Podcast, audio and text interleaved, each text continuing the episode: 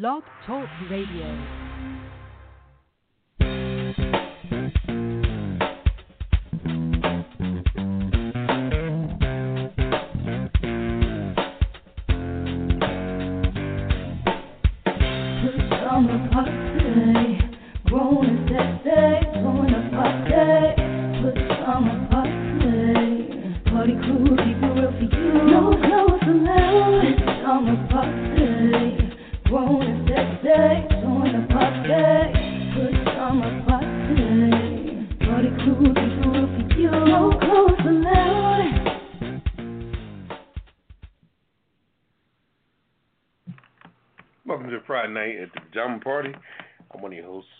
DD. I'm here with Ketel Hello.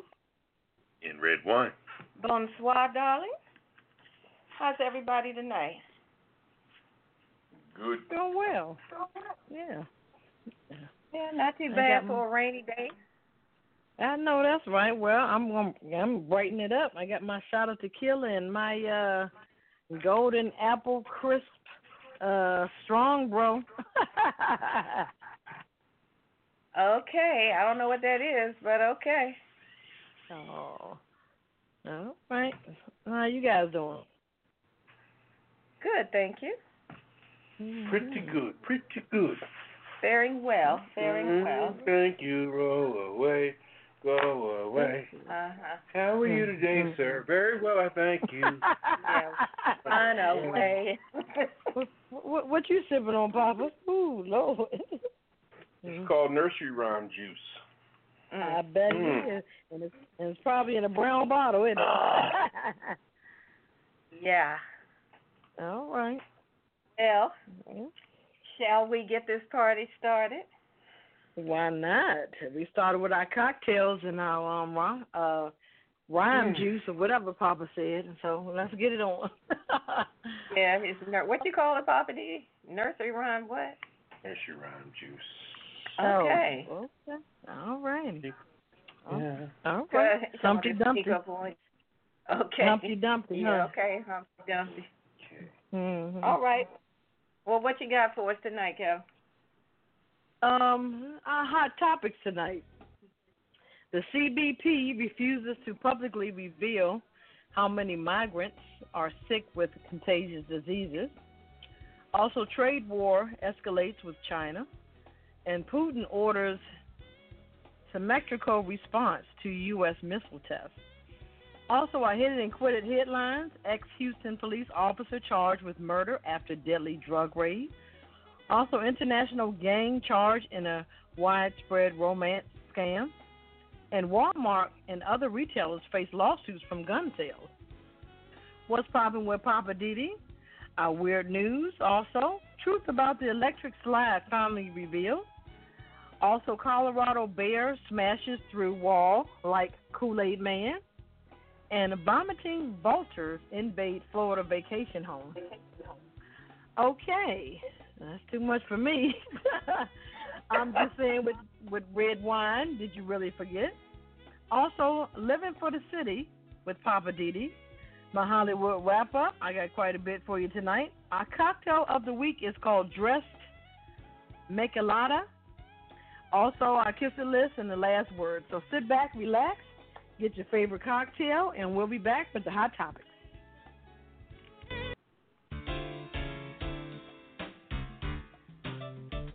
Hi, this is Poppa DD. If you haven't heard of the Pajama Party, you're missing out.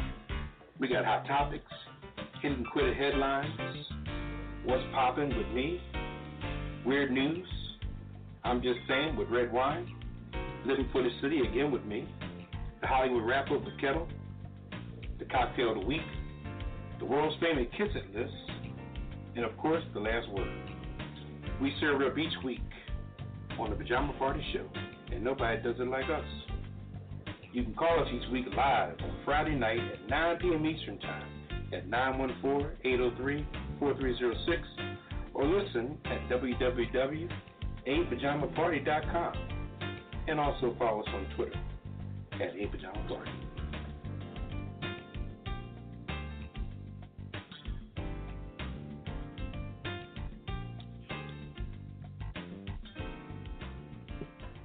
All right, welcome back to the Pajama Party. I'm one of your hosts, Papa D. I'm here with Ketel.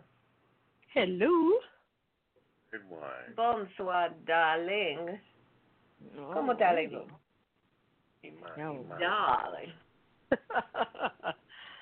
All right. All right, Yeah, hot topic time. Okay. All right. Let's get right to it. That's um. All right. I guess I'm up first. It's uh, CBP, which is the Custom Border Pro- Protection, refuses to publicly reveal how many migrants are sick with contagious diseases. So, despite the outbreak of flu, tuberculosis, and chickenpox, that's a lot. The. CBP refused to tell the public how many migrants in detention facilities have contagious diseases. Doctors have long been concerned that these congested settings are breeding grounds for serious illnesses. That's true. Uh, the Dr. Um, uh, Schaffner uh, says they create facilities that encourage the spread of infectious agents, which makes sense. Um, the CBP senior health official told CNN his agency keeps track of infectious diseases among the hundreds of thousands. Listen to what I'm saying. Hundreds of thousands of migrants who pass through the CBP detention facilities, but he declined to release that data. Yeah, okay. So, um, I mean, is is that crazy or what? That's totally crazy. It, just doesn't make any sense. So the last half of this article says earlier this month, Winnicott, Spiegel, and three other physicians sent a letter to members of Congress expressing concerns about infectious diseases at these detention centers. Um, they, they, they detailed the deaths of three children in the U.S. custody who died after contracting the flu. The doctors urged that migrant children be vaccinated against the virus. Um, the agency doesn't vaccinate migrants due to the short term nature of the CBP holding and the um, complexities of operating position, uh, vaccination programs. I mean, that, that just sounds like a bunch of red tape to me, a bunch of mumbo jumbo. It does. So, my thing is if you come into the facility and you haven't been vaccinated, just vaccinate them. But I did hear earlier, that, I think this week, that Donald Trump um, was saying that he was going to stop that, um, stop them from vaccinating, um, you know, the migrants when they come into the facility. So I'm like, are you serious? So And that doesn't make any sense. How else are you going to protect people? And then wherever you send them, you're t- potentially spreading all these contagious diseases when you could just vaccinate and be done with it. Right. Right, but see, your president does not like that. He doesn't want, unfortunately, those people to be here. So that he's gonna make it difficult for them to be here, and that's the sad part about it. But to me, you know, Congress should step up and say this is inhumane. You know, to a Mhm. degree. It just doesn't make any sense. I, I mean, what's your take on it, Papa? I mean, you're kind of quiet over there. What's your take on it? I'm just I'm just taking it all in. It's just so hard to believe different things that are going on today. They're just doing the exact opposite of everything that's right. You know, everything anything that has to do with legitimacy or to to keep things at bay, they're just letting it go, you know. Do you think that you're not immune giving people uh immunizing people, do you think that's gonna you know, they they, they think the wildest stuff. They think like, oh, they don't do it, let them let them do let you know that, that's why you have different people, suburban people down in the hood buying drugs. It's always Mhm. you know what you don't think is going to be is what it is, and that's how the drugs get up to the suburbs by people coming down here and getting it. So in Mhm. the same way, where if you don't immune if you don't immunize these people, you're gonna you're gonna take over. That's gonna affect American people in the slightest Mhm. way. You know, we make contact Mhm. very casual today. You ain't got to really rub elbows so strong in order for people to to attract something from you. Stuff nowadays Right. is left on a doorknob. And you would think Mhm. that they know better than this. Yeah, but they just think, well, no, don't immunize them. Let them let them stay sick, and we can. They don't realize we we hobnob. It's just what it is. Hobnobbing is hobnobbing. But for the little bit of money that it would cost to pay for vaccinations, They would rather spend millions and billions of dollars to keep people caged up. That's the same as the prison system. For what it costs to to give people jobs, we spend, you know, what, four or five times the amount of money per person to keep them locked Mhm. up. Right. It's ridiculous. It's totally counterproductive and it's inhumane, like you said. I don't understand it. Mm. Yeah. But see, my, my my thing to a certain point, you see the in inhumane um part as far as uh, I mean, you wouldn't want a dog in there, and where they keep those people at, and the, the way that they're being treated. So my thing is, this should be um a law or something saying, okay, if the president can't make a conscious decision on um um someone's welfare, a group of people their welfare, then I believe ta- Congress needs to step in because it's They just like we're just sitting in. back. Yeah, we're just sitting back and not doing anything. It's just it's just so wrong, you know. I agree. What we gonna do? Not you go down there and start protesting with these signs and stuff. What you know? What else can we I do? don't know. I don't know. I, I just feel like I agree with you. Congress needs to do something. But I guess if Congress doesn't have the last word, they can vote and come up with stuff all they want. But if the White House is going to put the brakes on something that they don't want, then it's Right, kind of like, what's the point? Right, but see, my point is, even if Congress does make some noise, that's the key thing. They're making noise. So it's like either the president is going to act on it, or he's just going to sh- shut down, or he's going to make some changes. Maybe I don't know, but at least they're making some noise and like this is inhumane. Just like um, I forgot what his position is, but um, um, Elijah Cummings. You know, he was Right. pissed off at the guy that um was head of um I forgot what his position was, but he was just like, you know, these people they just in cages and you guys aren't doing anything. They're sleeping on these uh aluminum things and they're defecating on these things and you are allowing them to sleep on it. I just don't get it. Yeah, that was at that congressional hearing. Right. You know, so yeah, but the know. problem is, what changed? Elijah tore a new one in that guy, and nothing changed. Yeah. You know, That's the sad people get mad, and then life goes on, and then people Right. protest, and life goes on, and that's the problem. I, I know. I know. It, it is. Yep. All right. Well, that's my that's my story. It's it just bothers me. That's all. Well, if we Mm-hmm. learned how to protest like the folks in China, maybe something would change. Yeah. Because that protest is, is like hardcore protest. They Oh, made yeah, a they human serious. chain. They made a human chain across like one of the major highways, shut down traffic. They've been protesting Mhm. now. I don't even know how many days because they're saying they're tired of it. They want a, a better uh, way of the government being run, and they're Mhm. just tired of that one man regime going on the way it is. yeah. Homeboy going to be ousted out, or he's going to leave on his own. He's going to do something. Yeah. Something. Mhm. They, I mean, Yep. you see how they had shut down the airport, and they Yeah. finally relented and let the airport, you know, operate the way you know normal business. But it was Mhm. so bad you couldn't even fly in and out of there. Wow. Let's say it. All right. But it just goes to show moving. you how Mhm. serious they are about the cause. You know, Right. this wasn't a three, four day or a week or two, and then everybody take your sign and go home. Right. Mhm. They have like what tens of thousands of people out in the streets every day protesting and babbling this thing.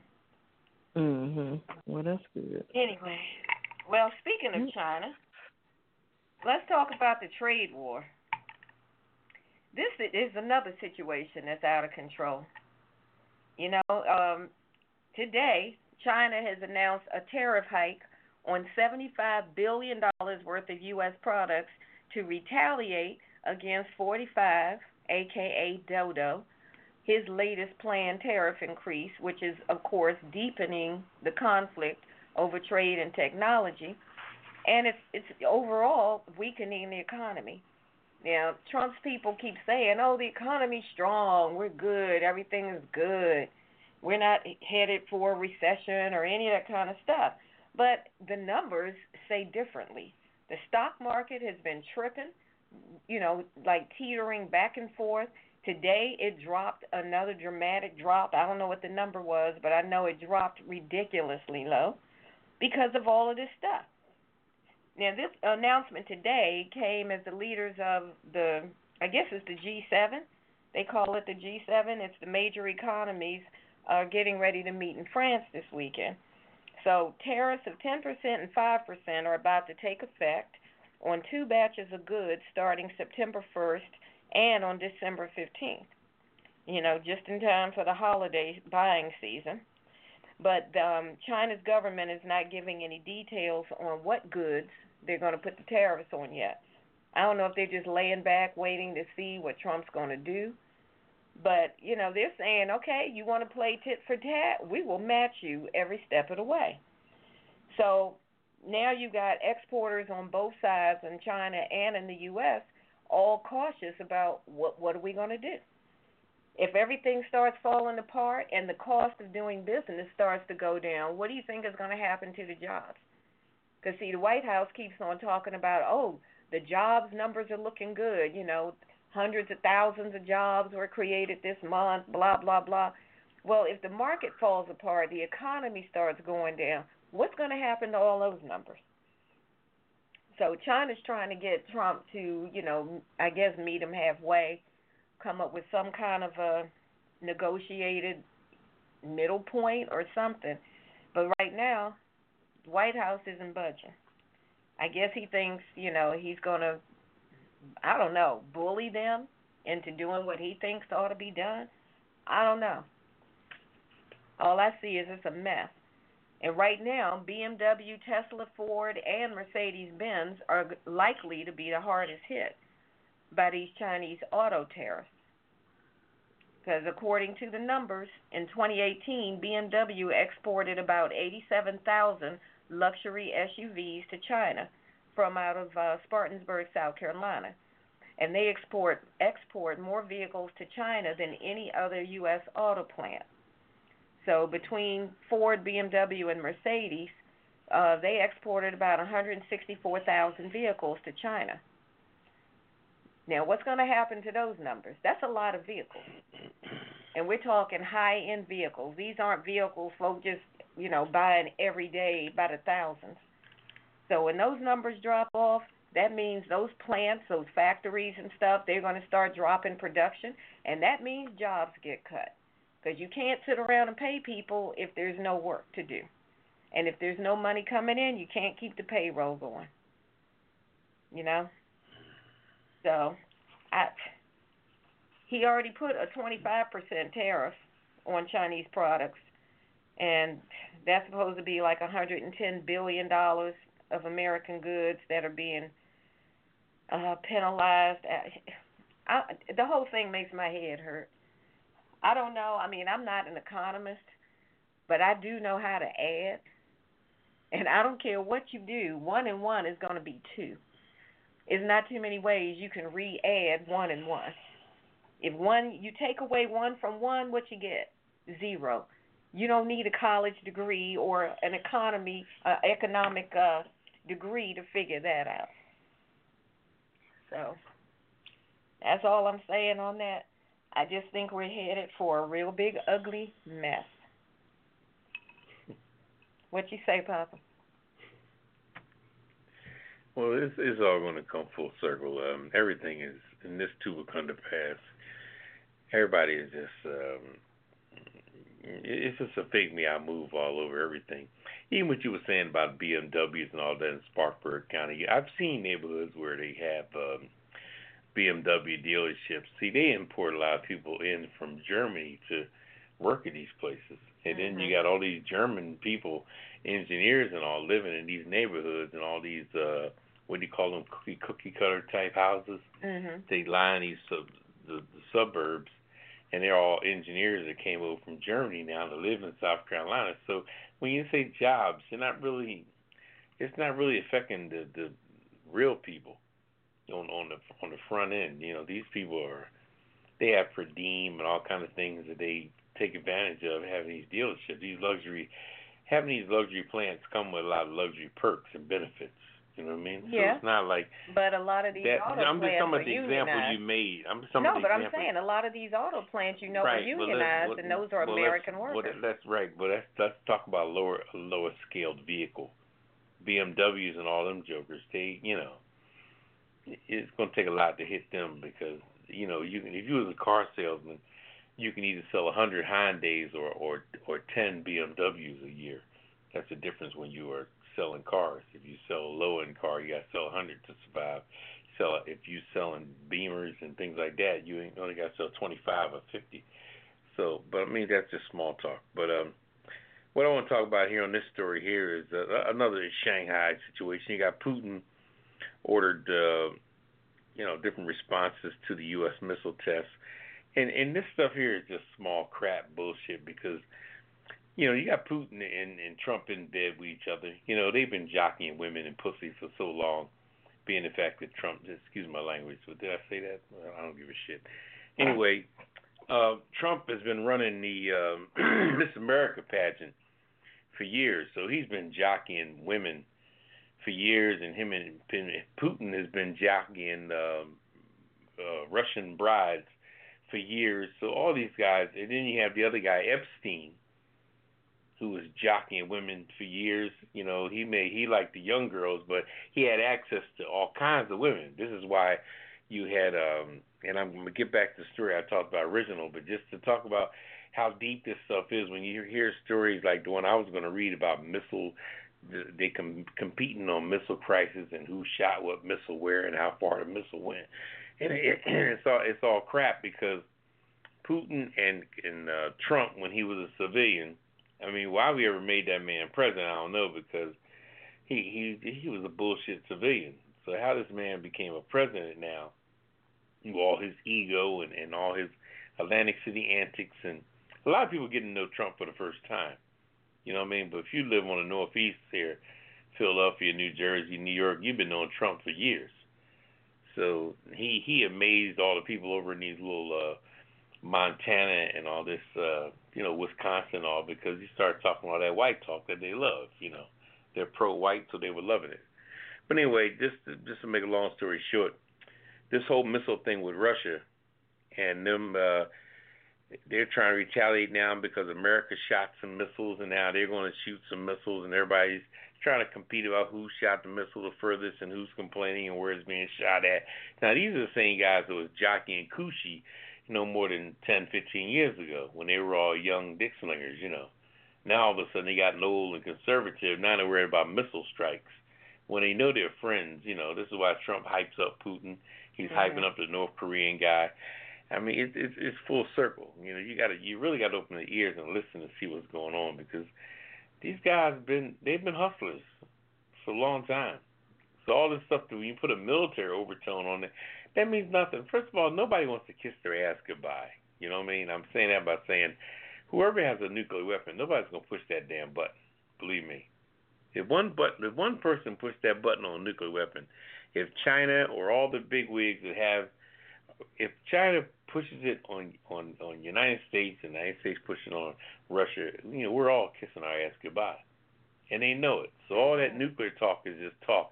Ain't nobody pushing no buttons on no nuclear weapons because it, it, in the world as we know it, you know, they they saw how World War II ended. Nobody wants that mushroom on top of their head. So all this stuff is crap. It really is. You have to, like like my man Joe Madison says, you definitely gotta listen with the third ear and uh, see with the third eye. So anyway, we're gonna put I'm just, story. but it does concern me that now we're getting back into this missile war. You know, Mhm. because that had calmed down, but then once again, tit for tat. It's like, you fire one, I'm a fire one. I don't care what we agreed to. That's just propaganda, propaganda to to speak and distract people. You know, when they now they hustle, they, they gotta. For them to do their hustle, you always gotta throw a distractor out there. How long have have has Japanese people in the '70s and early '80s kept doing things to keep blacks and whites at edge with one another while they were sneaking Datsuns and all kind of shit in America, While they would say something stupid to a black person, have them battle against white people, where they're jockeying all kind of little cars, their Hondas, and all that shit in America, while the blacks and whites is on the left hand side fighting. Yeah, I get so that. it's a distractor. Everything's a But distractor. But I'm just saying, sometimes it could be that, but the problem comes when stuff doesn't go as planned. You know, you do something, you say it's just a test, and then the test goes awry. If the target was supposed to be at point A, but the thing went off course, and then it landed someplace that was a populated area where it wasn't supposed to go, but it just didn't work out. Oh, whoops, our bad. You know, that's where you start running into problems. That's why they need to cut this crap out. I don't care if it is a smoke screen. I don't even want them to be. Don't don't do that. Leave that stuff alone. Well, they gotta they gotta spend the money in order to keep the money coming in. You gotta waste the product in order to be able to spend money to, to buy more product. They can't let these bombs stack up. They gotta test them. They gotta shoot them. And when the budget come along, they spend more money and and and and do whatever. You can't just sit, let the bombs sit in the corner and add up. If you got twenty thousand bombs, you got to shoot off ten thousand of them. So now Well, the if they just want to have a pissing match, then go do that. Do. Measure the do. distance and get it over with. That's all I'm saying. No, it's not that simple. Really. Well, it should be. Make it simple. It's not going to be. Why you got to risk everybody because y'all having a pissing war with each other? Yeah. Anyway, what you say, Ketel? Yeah, Get I it. say keep the Out pissing war. Yeah. I, I, uh, it's, uh, they do what they do. It's unfortunate. hmm Yeah. Well, I'm sick of the bull crap. I demand they cease this foolishness. Go out there and protest then. Go out there, go out there like the China, China people doing. All right, meet me girl. out. Meet me out front of the White House. We're gonna protest. All right, I'll meet you there. Okay. All right, we, we're gonna take a break. We're gonna come back with our hit it and quit it headlines. Uh, I'm I'm one of your hosts, Poppa DD. I'm here with Ketel. I'm here. Ketel. And Redwine. Yeah. As Ketel, long as why, daughter? Ketel's out of the uh, studio. As you hear echo in her voice, she's uh she's out there collecting some bull semen. Oh boy. And uh, good for your hair, good for your face, good for your And good for your follicles. for your follicles. Yeah, bull semen. And uh, Redwine's here in the studio with me. Yeah, gotta terrorize Poppa DD. All And, right. uh, come right back All after this break. This is the Pajama Party on Blog Talk Radio. The Pajama Party is produced by DC Homegrown Entertainment at www.dchomegrown.com. The views and opinions expressed on this program are those of the Pajama Party crew and you. So pick up the phone and dial 914 803 4306. That's 914 803 4306 and tell us what's on your mind. There's a big fluffy pillow reserved just for you at the pajama party, so call us now. And remember, it's PJs only, no clothes allowed. Pass it on. Log on to www.apajamaparty.com and click the Listen Live banner or call 914 803 4306. Now let's get back to the crew and more of the pajama party. Is it tea time, darling?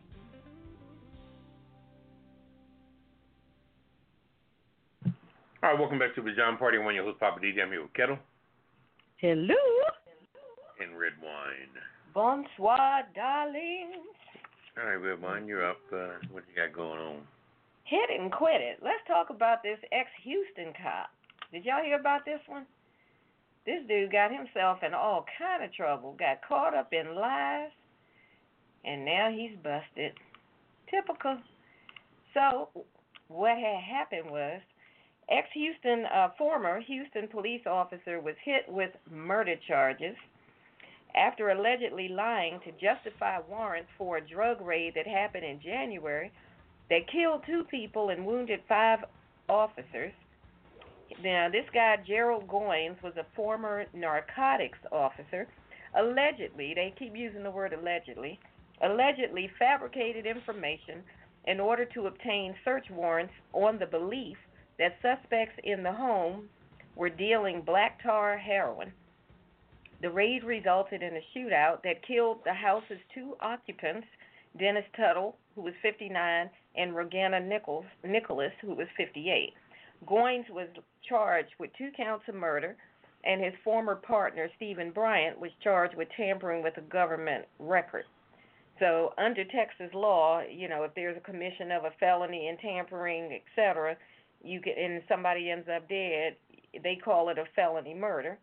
So, both of the ex-officers surrendered today on Friday.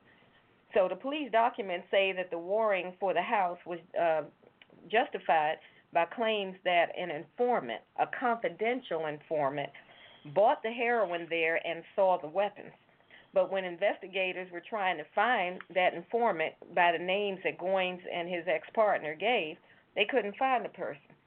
So then, when they finally tracked down the informant whose name was given, the informant said, uh, We weren't on that case, and I never bought anything at that address.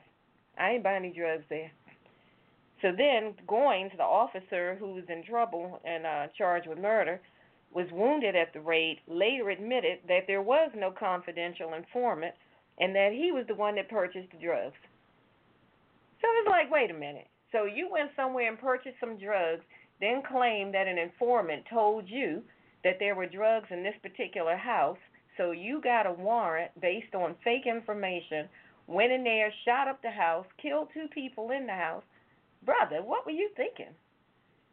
I don't know if he had a vendetta against these people in this house or what. I don't know what that was about, but anyway, uh, Goines later, uh, when they indicated that the search warrant that uh, had identified heroin was bought inside the house, that's what he said. But then his partner later confessed, allegedly, that he had gotten the, the heroin out of Goines' car. So Goines bought the heroin, had it in his car. His partner got it out of the car. Both of them were in cahoots in the situation, and the two people who were in the house ended up dead. This is a crazy situation. So now he's in trouble. Yeah, he's he's um charged with a felony murder. Mm. And the other the other officer, his partner, they just got him on tampering with government documents. I, I Mm. just don't understand what that was all about. Yeah, they sound like a big power buff. You know, these guys. uh They they were going after different things, and they were just going at random, and things just got violently out of hand, and innocent people got killed. And it was just it was a mess.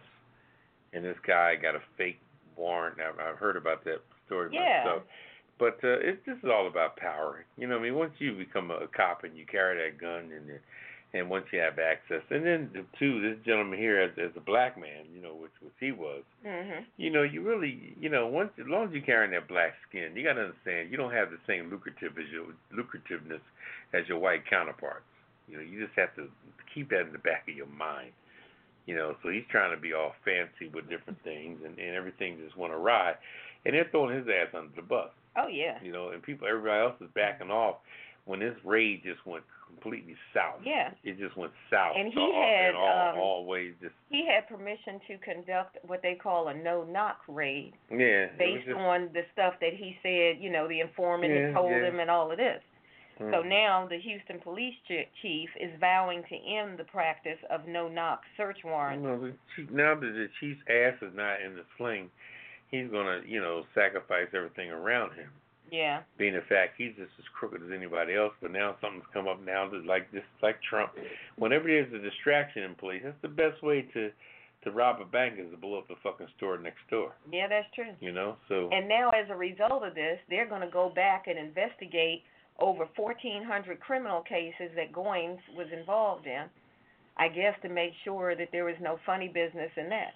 And they said that he had a decades long career, so that's at least 20 years. How could you sacrifice all that time and possibly your pension doing something stupid like that? And you Yeah, sure well, that the, the information that he got wasn't bogus? You know what I'm saying? He was, admitted. Was, hmm But he admitted that he bought the drugs. It wasn't about getting bad advice from an informant. He admitted that Oh, he's I the one that bought the drugs. He admitted that there was no informant. He made the whole thing up. Hmm. Wow. So he was cover, He he was just- trying to cover his know. own ass. I guess. Wow. I guess he was trying to. I don't know. maybe make a name for himself. No, I wonder decided, did he you act know- alone?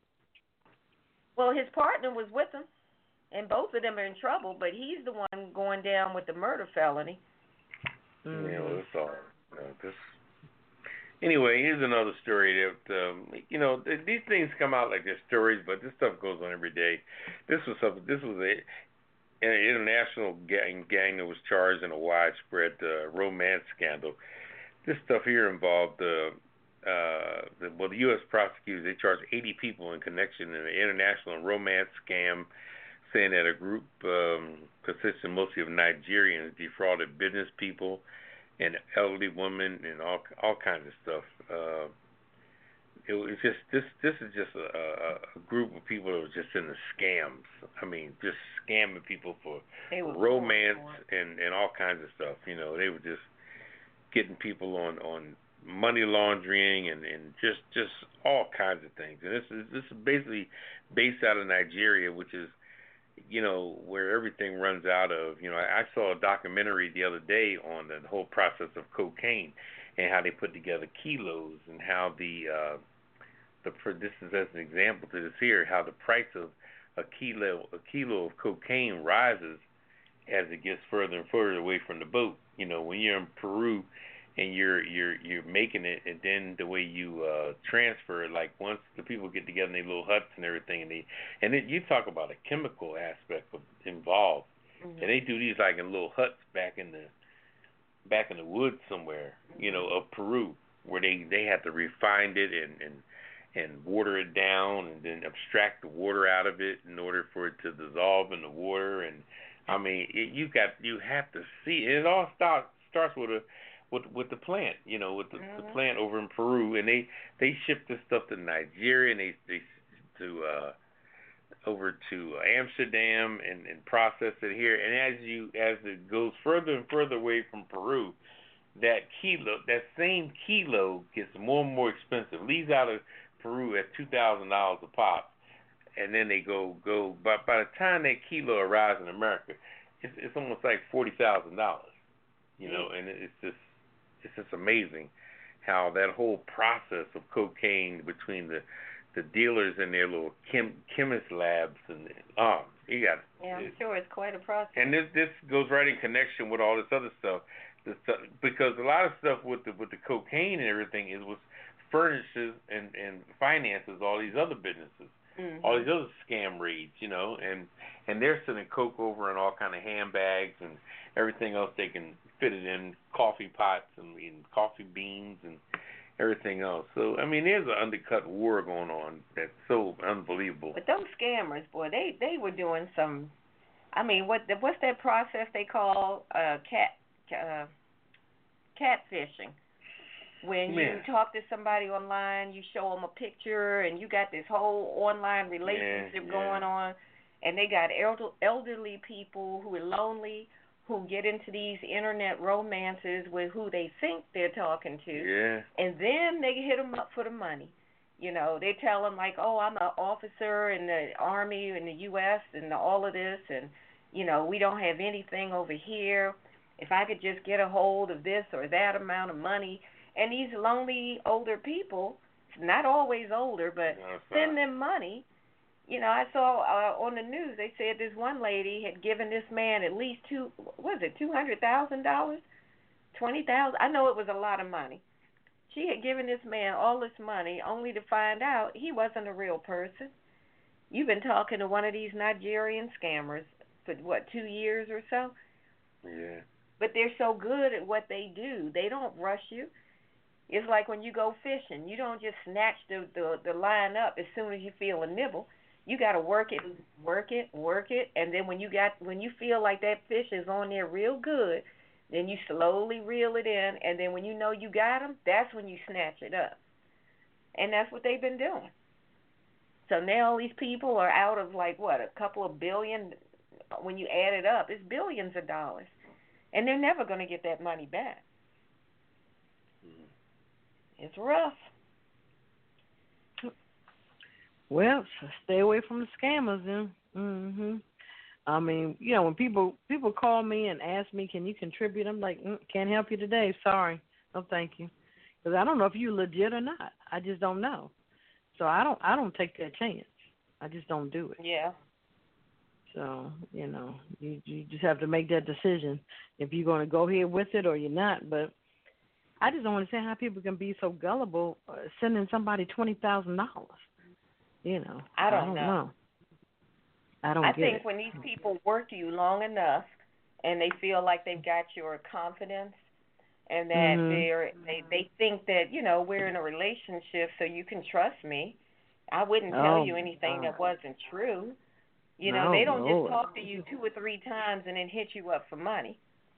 Right. Yeah. hmm You know, they keep these people in in online relationships for sometimes up to two, three years before they even Mhm. ask for any money. Yeah. Oh, and I see. sometimes they're so good at it, they'll just tell you, "Here's my situation," and the people will voluntarily say, "Well, do you need some money? Is there anything I can do?" And they'll be, you know, just keep you baited along. No, no, I wouldn't want you to do that. I'll work it out. No, Right. no, tell me what. Give me a, give me your stu- information. I'll send you something. Well, just be want you to aware. That's all I can tell. Yeah. Just be aware of those those con artists. I mean, you know, if you think you're gonna you feel as if, if you're going to be gullible, guess what? Just hang up the phone. you ain't got to talk to nobody. Just hang up the phone. But stay off the internet. Yeah, yeah. Well, if you if anybody got any questions or comments what we're talking about, hit us up tonight. Nine one four eight zero three and forty three zero six and press one to get in the queue. All right. Well, I got this last article. Um, Walmart and other retailers face a new front on gun sales on lawsuit. Check this out. Um, lawyers and other experts say realtor, retailers face growing legal exposure for gun violence. Um, after a 2014 mass shooting at the um, Jewish Community Center in Kansas, the retailer reached settlements with two families who lost loved ones. Also, Walmart workers are putting um, heat on the company to stop selling firearms, with um, so many employees saying they feel vulnerable. I mean, think about it. These Walmart stores, Daytona, um, Ohio, and El, Pas- and El Paso, Texas, um, they, they were in Walmart stores. So I guess the employees they feel as if okay, we got to say something or do something. So, um, but check this out. In 2005, Congress passed a bill that protected gun manufacturers and sellers from being held liable for injuries, deaths inflicted by their products. Yet there are exceptions in cases, but there are exceptions in cases where the sale violators um, go state or or federal law. So I guess the states have have um, laws state to state, you know. But um, but in some places they were able to carry guns, like in um, Kentucky and places like that. You can carry your own gun. It can be visible. Mhm. Um, because they were saying Walmart isn't the only retailer facing legal pressure over guns. Kroger, the country's largest grocery chain, was sued earlier this month for allowing patrons to carry firearms in the grocery store. Come on now. Yeah. yeah, I remember Really? that. That's been going on for a while. You Yeah, go I'm walk like, in Kroger. come. Yeah, that place is the OK Corral. Everybody packing in that damn store. I'm like, are you serious? That's why I would never set foot in in some store in Kentucky or wherever those Midwest uh, towns. I'm not doing it. No, thank you. I wouldn't get off Mm-hmm. the fucking plane. No, I would just tell me to keep going. just crazy. I just I'm I just just trying don't to understand why do you need to carry a gun to go to the grocery store? good question. Good question. I mean, are you mm-hmm. really thinking somebody's gonna jack you for your groceries? You got to defend that bread and that gallon of milk. I don't understand. I guess it's like the Wild Wild West. I mean, back in Western days, I guess that's how they, you know, you know, it's like almost putting on a belt. You don't go anywhere without putting a belt on, unless your pants gonna fall. So they figure, you know, protection as far as with the gun. I guess this is how we got to roll nowadays. You know? Well, you know what? This is not the Wild Wild West. This is not the 1800s, and they need to cut this foolishness out. I agree. That's how all these crazy things happen because people are too eager to pull a trigger. I agree. I agree, but I mean, these big companies are starting to be become liable because this is what you allow them. Because I thought like about a year or so ago that Walmart had said we want to stop selling guns across the board, but I, apparently Mhm. not. I guess it's from state to state. I'm not sure. Um, but I mean, Walmart, that's a big name. Everybody goes in Walmart every day, just about, at least once or twice out the week. And you can't tell me that you can't stop selling guns? I mean, is that your. It's almost like, okay, CVS, when they said they want to stop selling cigarettes, people are like, oh my God, they're going to lose money?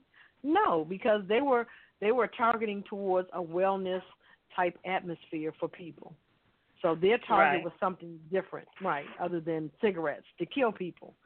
You know, so you know, what I'm saying is Walmart needs to focus on something else other than just gun sales. You got 99 billion other products that you're selling in Walmart. Come on now, you already billionaires. Really? I think this I this would just be this would just be something big for Walmart to make this step and say, okay, we're gonna stop selling guns. You know, Mhm. but uh, until that time, I guess you know, got to got to keep out there protesting like the folks in China doing. So, we got to do something. Yep. Mm-hmm. Well, you know, it was a matter of time before those kind of liability lawsuits started, because just like the way that bars and places that sell liquor are getting Right. hit with, you know, when people come out of there too drunk and go drive and kill somebody with a car, That's people true. are, you know, yeah. they they sit, uh change the law so that a bar who intentionally oversells someone Mhm. who is visibly drunk could be held liable.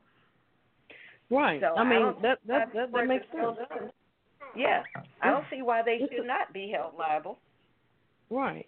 But this is ironic we're talking about this. I happen to see on um the judge show today, Judge Judy, it was a couple that um this guy had a party and he seemed like a responsible guy, but he had a party and he had like nine or ten patrons, you know, you know, um, attending his party. Somebody got drunk and hit the neighbor's car, smashed the car up, and they left. So uh-huh. that particular person that had the party, he wouldn't give up the information, so they end up suing him. I was like, wow. First time I heard that, but he was he was responsible, just like Walmart. You know, these bigger stores are being responsible. You know, have to be held responsible for these things that are going on with these guns. You have to they have to take a stand somewhere. But he was, Yeah. but this guy was held liable for this other guy's crash. He wouldn't give up the information to give to the neighbor, so that was just. But that know, makes so sense to me because if it's your party and you let Mhm. somebody get that tore down and they go out and drive and and wreck somebody's vehicle, either Right. you give up their name or you take the hit for for 'em. Right, and that's what That the judge said. to me. That that's the law. That that you are held liable because he was in your home and you either provided the cocktail. He kept saying I didn't, but you provided the glass or the cup. She said so. Well, yeah, you're liable. you didn't are gonna pay out twenty five hundred dollars. Yeah. Mhm. oh well, pay up. Yeah. Mm. Yep. So Walmart, it, it yeah, that's interesting, isn't it? So Yeah, Walmart, they're gonna step up to the plate and do something because I've heard like a couple of a couple of weeks ago that some um employees of Walmart they were out protesting because of that. Those Mhm. the you know the sale of the guns and what's been going on, you know. But uh we'll see. We'll see what Walmart's going to do. They're going to step up to the plate, you know. It gets Yeah. it gets pretty deep though, Ketel, on um the whole thing you was talking about because it's really not just Walmart. It it goes to Mhm. uh I, I saw a documentary on your spot, uh Costco. Mhm. You know.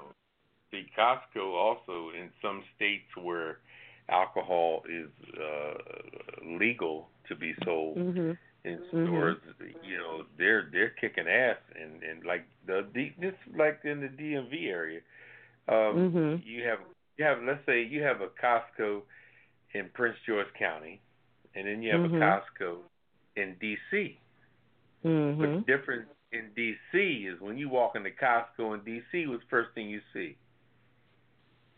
What? Lined liquor? up, stacked up.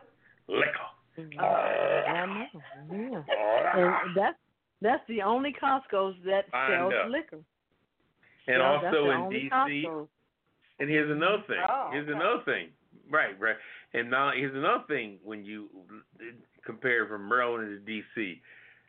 Mhm. When you're in Maryland and you walk down the different refrigerator aisles, you see uh the Gord the Gorton's fish and and and chicken and bologna and all that jazz. But when you go to the to the refrigerator area in DC, what do you see? Mhm. beer, wine, all that jazz. So, you know, booze and things like that, the, the devil's work, sometimes the guns and all that, that's what kind of pays the payroll. And, and Yeah, Walmart says we get rid of our guns because if you pay, if you're only paying people seven, eight dollars an hour, and your payroll is, let's say, for round number sake, let's say your payroll is two hundred thousand dollars a month for for the Mhm. 15 employees you have and you're making 400,000 on gun sales alone, then you're paying your employees for the month just on fucking guns alone. So that means got the money you're making off of cereal and juice and butter and eggs, that's going for the corporate jokers. You know, the big I mean, it's just Mhm. we couldn't even imagine. We couldn't even imagine. So that's why they support it and do it because it's all about the money and the damn thing funny. They don't give a damn. As long as that Mhm. payroll's getting paid and they're able to handle their business, that's what they're doing. Yeah, So- but- Yeah, I but I thought about I the DC thing. that. Cause you walk in DC, boy, in that Costco, and they got booze everywhere, don't they? Yeah, And they got, Oh, and you know that's a big box store, so they got they Mhm. got them balls of sky that's big enough for you. can- A child could play with them damn things. They're so big. I like their wine selection. Yeah, this is red Mhm. wine. They now, have see. such a beautiful Yeah, wine now selection. See, They whenever you do. talk, whenever you talk about Oh, alcohol, alcoholic's habit, they're gonna start confessing. How you doing, Redwine? Oh, Anyway. Lord. Uh. So what? Mhm. Anyway, Mm. We're gonna So we that gonna wraps up the quit it. Yeah, we're gonna take a quick break and come back with Poppa DD and what's popping. Since All right. he's already on my case about I'm the wine fired up. selection. I'm fired up. All right, this will be quick, uh, and then Poppa DD's raring to go. So we'll be right back. You're in tune to the late night adult pajama party right here on Blog Talk Radio. This is a production of DC Homegrown Entertainment. To share your opinion with the Pajama Party crew, call us on 914 803 4306 and press 1. If you'd rather just listen in, you can still call us and listen on your phone, or you can listen online by going to our website www.apajamaparty.com and clicking the listen banner in the top right corner. So join the conversation and let us know what you think about tonight's topics or whatever is on your mind. Okay, who turned the lights off? Call us now, 914 803 4306. Now back to the crew and more of the pajama party. All right, welcome back to the Pajama Party. I'm one of your hosts, Poppa D. I'm here with Ketel Hello. and Redwine. Bonsoir, darling, darling. Mwah. Oh, boy. All right, it's time for Poppa DD's segment Come of on. Behave Channel. It's time for What's Poppin' with Poppa DD, and we're gonna start him off. We're gonna start him off with a disclaimer so he can get it going. So The stand following by. program Uh-oh. contains coarse language and nudity. Viewer discretion is advised. All right, go for it, yeah, let's get it in. Let's get it in. You know, first of all, I want to give a shout out to a brother. A brother I met down at my mechanics place. A brother named um, named Theo. This brother, uh, just to give a, a little plug to his business, he does uh, uh, blackout uh, window tinting, and uh, good brother. He had a good conversation when we both was uh, using Woo. I'm gonna give a shout out to Woo as well. Woo is our Woo! Woo is our auto mechanic. Shout out to Woo. He's a Shout out to Theo. Vietnamese man, but ain't nothing this man don't know how to fix on vehicles. And he got some good prices, and uh, he even cut you a break and let you pay for men over time a little bit. You talked on the right way. But uh, the brother Theo, just give you a shout out. Like I said, he has a uh, window tinting business, uh, blackout window tinting, and we'll get deeper on his business uh, as time goes on for the show. Make him a friend of the show.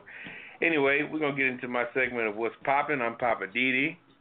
You know what I want to talk about tonight? I want to talk about that bitch ass Baker Mayfield. Uh oh. Does anybody know who Baker Mayfield is? He plays football, He right? plays football. Young, punk ass, typical white Cleveland? bread Cleveland Browns Oh. new quarterback. Now this boy won the Heisman Trophy. He played for uh Oklahoma. Now, now here's a boy had run-ins with the law and everything else, but being he got white skin and the white boosters was protecting him and everything else, this little crazy ass able to get away with murder. He ended up with uh not murdered literally, but he was able to win the Heisman Trophy, first round draft choice, and everything. Now, the other day, he put his foot in his damn mouth and he was backtracking, trying to step out of it. He he said to GQ magazine that he couldn't believe that Daryl Jones, who was a regular average little skinny white boy that came out of Duke, was drafted to New York Giants Hmm. as a future replacement for Eli Manning. Now, I guess in the reality of, of life, he realizing that uh, Daryl Jones, who's just a mediocre guy, who was came from Duke. Duke isn't really a football team. Duke is more basketball. So I guess he was pissed deep down inside with uh, Daryl Jones because he went to the Giants. Now he's a first round draft choice, but he had to go to that fucked up Cleveland Browns. So he's trying to make the best of that by talking all rough. Yeah, we this, we this. Somebody gonna knock him on his ass because he's young and stupid. But anyway, he put down uh, Daryl Jones saying, "Can you believe the Giants took Daryl Jones?" So everybody started saying, "Why did you say that? Why did you?" Then, then he tried to back it up by by you know backtracking, saying, "Oh, it was taken out of context. I didn't mean that."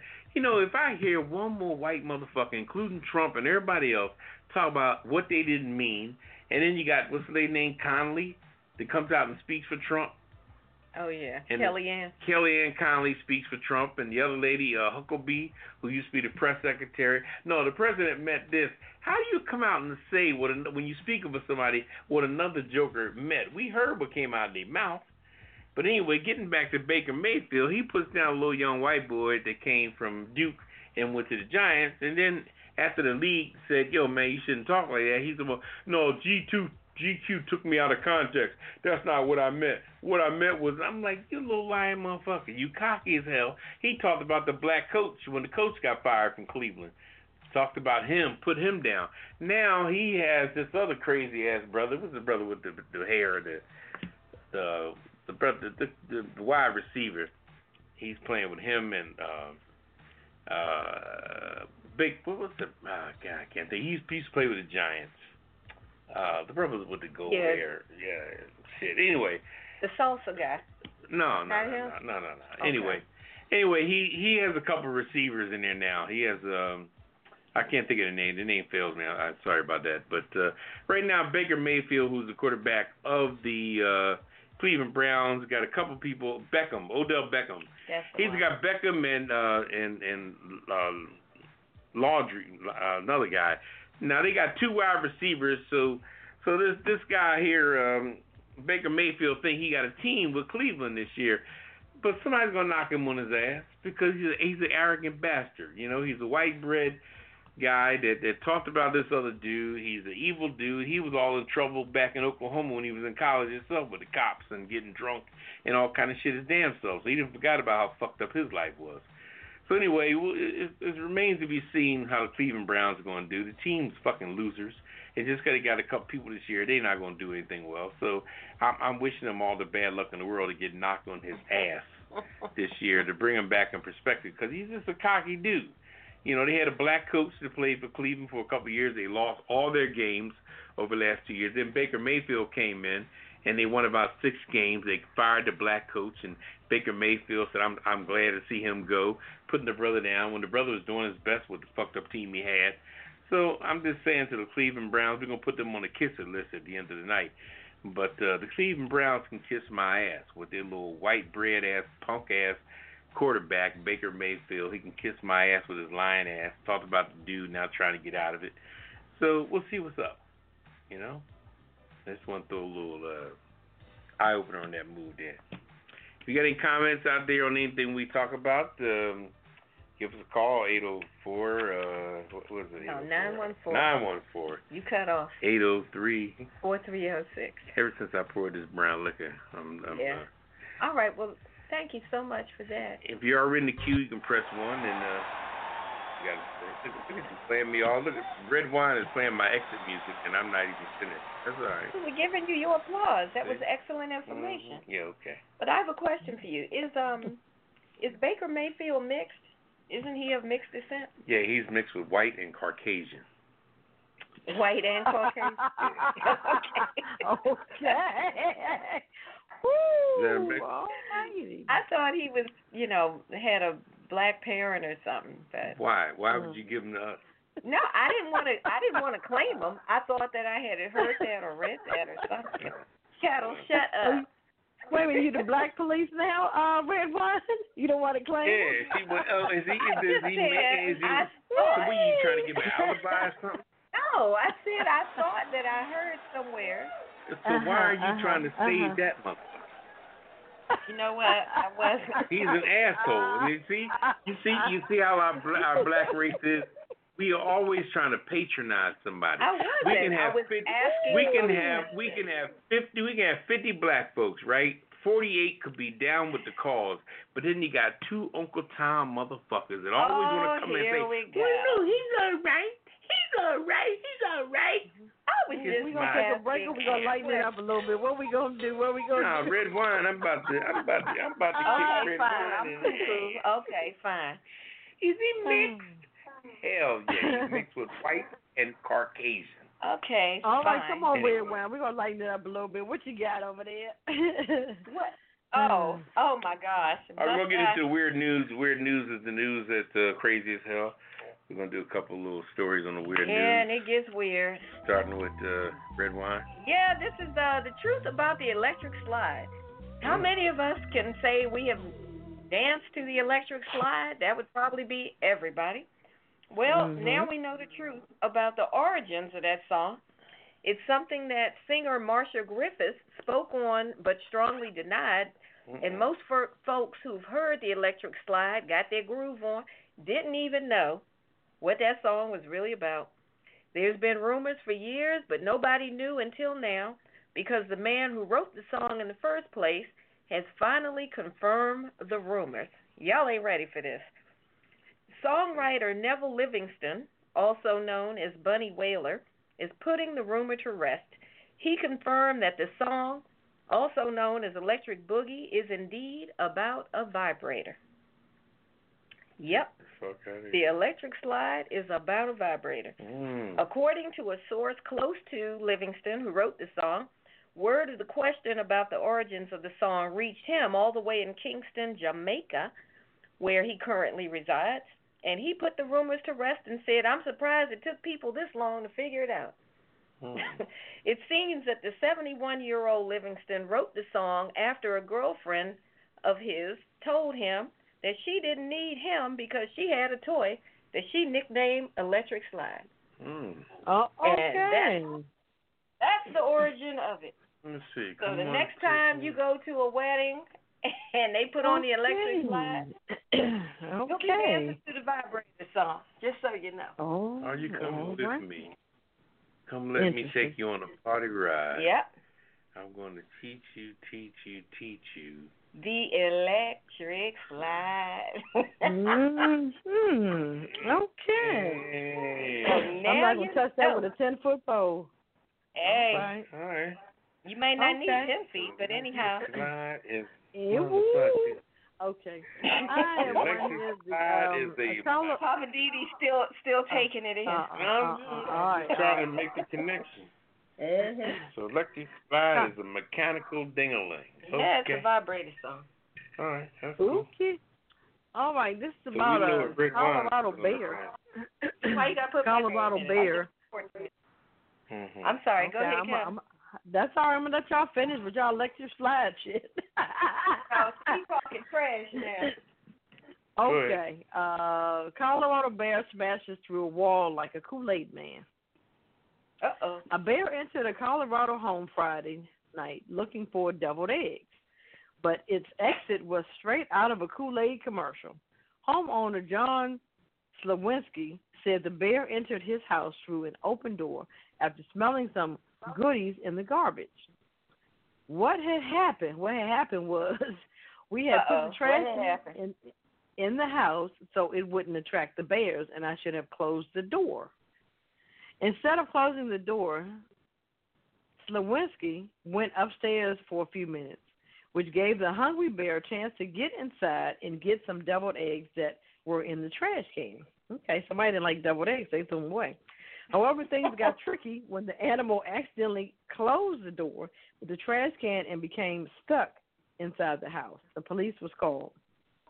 The officer said the bear forcibly breached a hole in the wall like the Kool Aid Man and made its escape. Colorado Parks and Wildlife told Fox News that bears have entered over 35 vehicles in nine homes in the es- Estes Park in northwest of Denver since July 24th and August 3rd. Meanwhile, Slawinski said Slawinski and his wife have a huge memento of their recent guests and some newfound knowledge about what not to do around bears. Okay, so don't put no deviled Wow. eggs in the trash anymore. So and close your damn door. You know, Aunt Janice made those devil eggs. Nobody likes Uh-huh. Aunt Janice's devil eggs. She brings them to every event, and they throw them in the trash every time. Mm, That's what mm, happened. But they should have ate them. You know, everybody can't make deviled eggs. well, that's true. That's so yeah, true. Yeah, that was Aunt Janice. They threw them things in the trash. That bear went right Mhm. through the wall, huh? Uh, yep. Just like a Kool Aid man. That's funny. I haven't seen that commercial in a long time. Yeah, I don't think so that funny. thing runs anymore. Hey, Kool Aid, and he comes Yeah, I know. through the wall. Through the brick wall. Well, Frank. All right, Poppa, over to you. What's your weird news?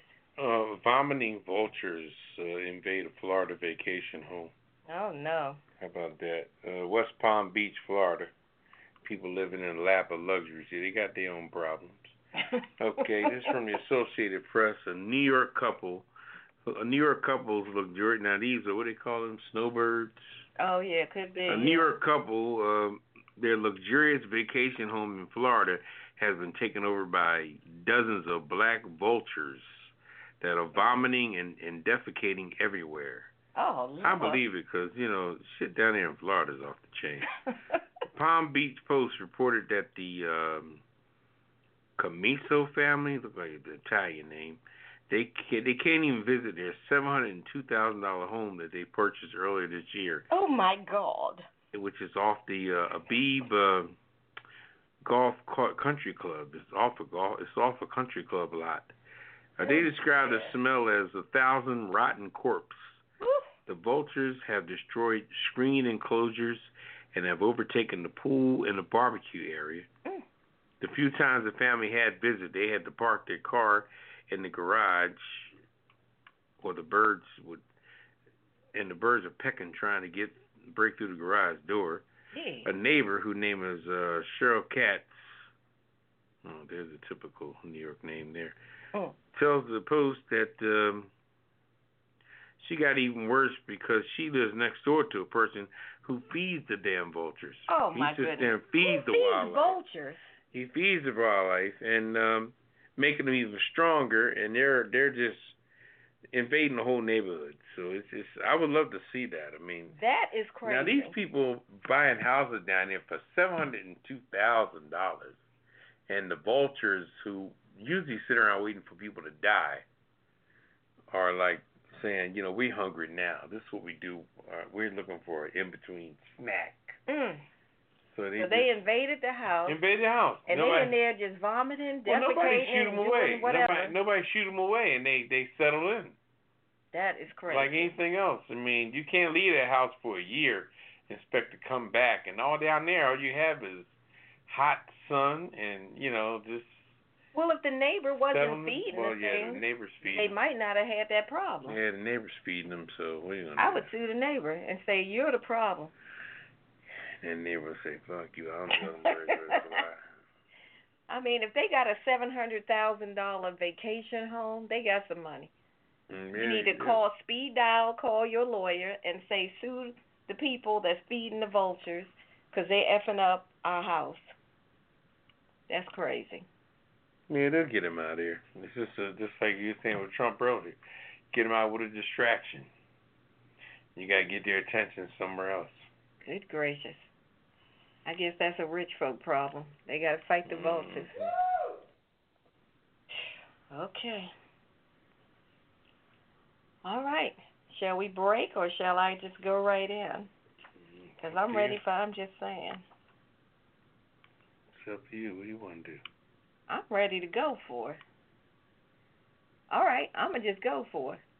Nobody said no, so that means yes. So I want to talk about did they really forget? So this week, you know, of course, we saw another story about a woman who says that she forgot her five month old daughter in the car while she went in Target to go shopping. Now, the baby was left in the hot car for over 30 minutes in a 100 degree heat. Fortunately, the baby survived, but the mother went shopping with her sister and her six year old child. Now, I just find it strange that nobody mentioned that the baby was in the back seat when they all got out the car to go to Target. Now, this woman, of course, was remorseful when she got back and called 911, and she was saying that she had honestly forgotten that the baby was in the back seat, and she didn't know how it happened. You know, I've seen it in the news, and I always thought, how could you forget? And then it happened to me, and I'm just, I'm sorry, I'm just not, I ain't buying it. Now, what I'm trying to understand is that she had her six year old with her. So she had to get her six year old out the car, right, to go to Target. And they were laughing come out. Exactly. So assuming that the child was in a proper car seat or at a minimum in a seat belt, you're telling me that you didn't notice that you had another car seat in the back seat with a baby in it? Next to your daughter. Uh, precisely. Assuming that the baby was the, the six year old was in the back seat where by law she's supposed to be. Now, you said you were out there with your cousin. W- was the cousin in the car? Were all of y'all in the car? Because if you are driving and you got a six year old and a baby, which is in a car seat, and a cousin, that is four bodies. How did all of y'all but the baby get out the car and nobody thought to get the baby out the car? It just isn't adding up. It just isn't clear from the article that I read did the cousin and the other, the six year old, were y'all in a different car? Did you meet there? Were you all in the same car? I don't know, but I'm just saying, did you really forget? For real, for real? I've heard people say that, you know, there's a lot of things you can do to make sure you don't forget your baby because now it's become such a prevalent issue. They're saying, well, you can put your phone on the back seat or put your purse on the back seat next to the baby, and then that way, when you get out the car, you're not going to leave your phone or your purse. But how pathetic is that? They're saying that people will instinctively reach for your phone and your purse, but you don't instinctively reach for your baby? You need a reminder? I, they even got apps now that you can download on your phone to remind you to get your baby out the car. But the baby was only born five months ago. That's what I'm saying. How did you forget? Did the fucking vagina even? A- after all that you go through to have a baby, you forgot? I- I'm just not buying it. What is on people's minds when you get someplace and you forget that your baby is in the car? I mean, I've left papers and inanimate objects in the car by accident that I meant to carry with me, but nothing that would die. I, I just it amazes me that this has become such a big problem, and I'm just saying, did they really forget? Really? It seems to me that the underlying issue here is that people are just too preoccupied with a bunch of non-important crap that's putting babies at risk if your mind is that cluttered with a bunch of bull that you could forget your baby out there in a hot car, you got too much on your mind. You need to reassess your life and get yourself together. Get your life. You should not be that careless. You're talking about a baby who did not ask to be here. You had that baby. That baby didn't have itself. You should not be that preoccupied with your cell phone conversation or your social media, whatever you're looking at on your phone, that's your baby who is depending on you. This is Redwine. I'm just saying. Did you really forget? That's all I'm saying. All right. I don't know.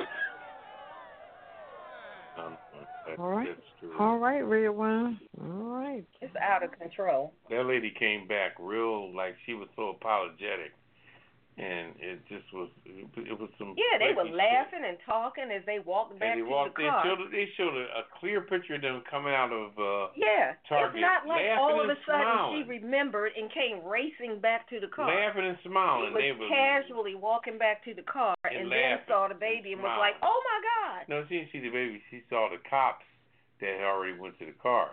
Oh, okay. They had already got the baby out of the fucking car. You know, and it just was. They must have heard the baby crying in there, and somebody bust the window and took the 100 baby out of the degrees. car. And they were in what Scott? In Target. No, they were Oh, in they were in Arizona. Arizona. Arizona. Where it's hotter than How hell. hot is it in Arizona? Ten degrees hotter than hell. Ten degrees hotter than hell. Okay. I I tell you the truth, yeah. this is this stuff is getting crazy. Then he took the a mug shot of her looking all like she, Yeah, now she's all remorseful, talking about, "Uh, honestly, I did. I honestly she tried to forgot." kill the baby because the baby was fathered by fucking Ray Ray. Oh, And Ray. Ray ain't shit. And she trying to get rid of Ray Ray's baby. It's just. And the baby, you know what's fucked up? The Papa, baby looks like he looks like baby. He looks like Look Ray Ray. Just like Ray Ray. You ever see how a woman reacts when she looks like Oh, look at the child? You look just like your goddamn like father. your you look father. at your goddamn father. You look like your goddamn father. I hate you. You look like your fucking father. You look like your oh, fucking father. Gosh. Ooh, boy. On uh-huh. that Uh-uh, note, we're gonna take a break, and we're coming back with Poppa DD and Living for the City on the Pajama Party uh, Show. Oh, This is the Pajama Party coming to you live. What's on your mind? Call us on 914 803 4306. Got an opinion or just want to say hello to the crew? Hello! You know what to do. Call 914 803 4306. If you just want to listen to the show online, go to www.apajamaparty.com and click the banner in the upper right corner. But if you want to talk to the crew, you need to call us on 914 803 4306 and press 1. We'll get to your call as soon as possible. It's nothing but fun and a pillow fight every Friday night at the Pajama Party. And remember, PJs only, no clothes allowed. Now back to the crew and more of the Pajama Party. Bartender, another round for the house. Thank you, darling. All right, welcome back to the Pajama Party. I'm one of your hosts, Poppa DD. I'm here with Ketel Hello. and Redwine. I'm still fired up, but I'm working on it. All right now. Now, where were we? We were at uh, Living for the City. You look just like your father. Stop that Uh, damn crying. You cry just like your father. Time for Living for the City, Poppa DD. I'm just saying. oh, now you're going to take my mm, line. mm. All right. Living for the City, Poppa DD. What's going on? Just like your damn father. Stop smiling like that. You smile just like your damn father. Anyway, as baby's mama drama. Whew. God bless the child that looks like his goddamn daddy. Or his And the, mama. wo- and the woman hates the damn father's guts. Anyway, um, uh, living for the city here, you know, uh, let's just let's talk about this whole uh, this whole G7 thing. You know, this is a fiasco that's going to go down over the next couple of days. That uh, Donald Trump's going to act like he's leading something. It's amazing how he could talk about he could leave a country that he that he's got so messed up to fly over with a, at a round table with a bunch of Europeans that probably hate his damn guts, and he's gonna go in and act like he's the big cheese. He's talked about everybody, you know, France and everybody else that's uh, supposed to be our allies. Trump doesn't realize that when you fight in a war, you need all the help you can get. But he just thinks that he got the power to do everything on his own, you know. See, the man has sat alone too long in his life. Just uh, you remember? You ever think, sit back and look at the uh, the show The Apprentice? Now you remember when the person, when everybody's about to get fired and they came back to the boardroom to be fired. You notice how Trump sat back like he was the fucking Wizard of Oz. Remember how the wizard told uh, told him to come back with the fuck? What did, what did he tell him to come back with the the witches Shoes the something. witch's shoes and come back with her kneecaps or something. remember, remember, remember, you remember when the Wiz was fucking with Dorothy's head when they first came in for the first time? Come back with the witch's fucking kneecaps. and, and they came back with the witch's kneecaps. And what he wants to do now and get home. All right, come back with you. He just kept messing with him until they they peeped his game. You know, they looked behind the curtain, saw he was a little bitch motherfucker, so they was able to neutralize the situation. You know, such is life. You know, as soon as you find out the real deal on people, then you can you can take them apart. That's why you should be very observant toward people and see their weaknesses. You know, you want to see how your boss is. If, if your boss is fat as hell and he's an asshole, feed him a fucking sandwich. Keep feeding. Every time you saying, "Hey Joe, how you doing? Where are you are? Joe, you want a sandwich? Yeah, I'll take a sandwich." Feed Joe a fucking sandwich. He's a fat bastard, and that's his weakness.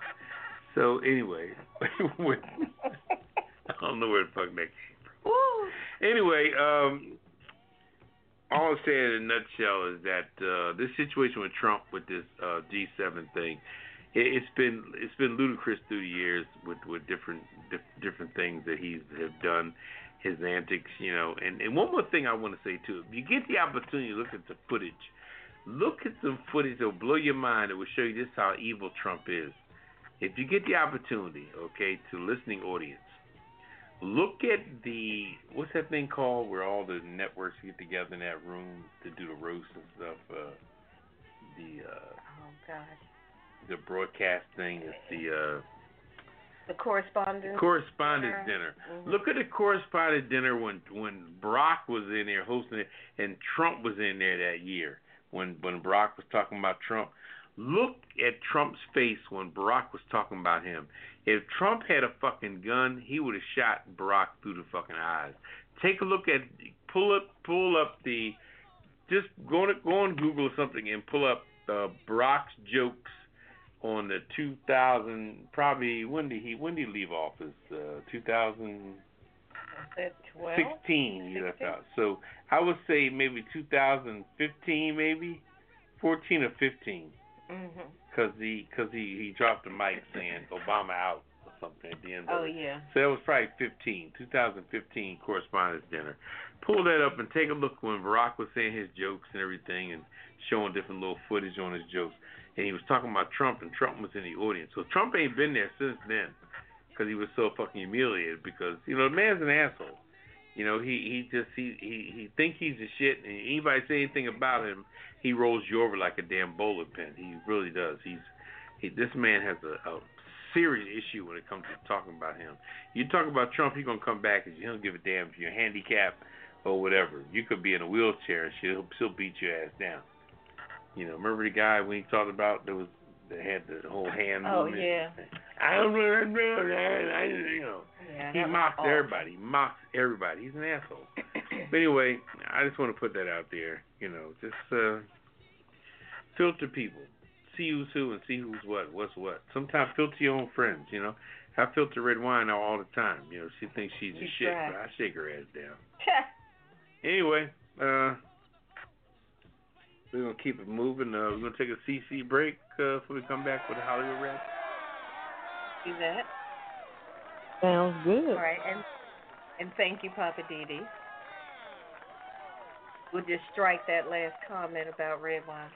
You The court will disregard the comment about Redwine. You look like your father. Uh, Oh boy. Put down the brown grass, baby. Uh, put down the brown liquor. yeah, good luck on that. All right. All right. Yeah, we're gonna take this break and we'll be right back. Hey, this is Ketel with the yellow top. I'm waiting to hear from you tonight. I'm at the Pajama Party Live. So you can reach us at 914-803-4306 or you can check us out on apajamaparty.com. I've got my opinions, but I want to hear yours. Poppa DD and Redwine are trying to beat me down, so I need you to call back and back me up. I know you're out there. I can hear you breathing, so call me now. 914-803-4306. I'm right here on WBJP Blog Talk Radio, waiting to hear from you. Uh, here they come. I, I, I gotta go. I gotta go.